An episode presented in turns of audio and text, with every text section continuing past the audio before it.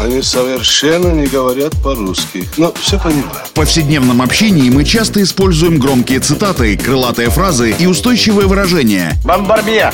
Кергуну! И даже не задумываемся об их истинном смысле и тайном происхождении. Что он сказал? Игра в слова. Настало время узнать тонкости известных метафор и речевых оборотов. Куль железо, не отходя от кассы.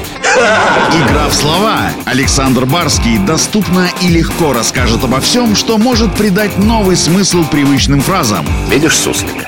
Нет. И я не вижу, а он есть. Игра в слова. Сегодня давайте разберемся, откуда в наш язык пришло слово «паразит».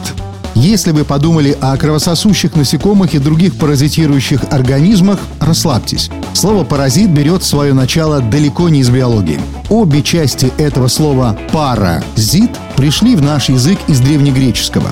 «Пара» — это рядом или около, а «ситтос» — это еда или пища, что буквально означают «обедать в гостях». Более того, в древнегреческой литературе существовал герой, имя которого так и звучало – «Паразит».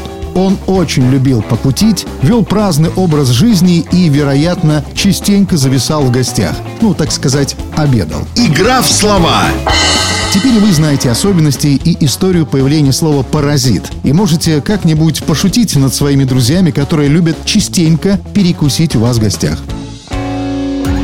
Игра в слова! Александр Барский доступно и легко расскажет обо всем, что может придать новый смысл привычным фразам. Правицапа — это то, без чего пепелац может только так летать. Игра в слова.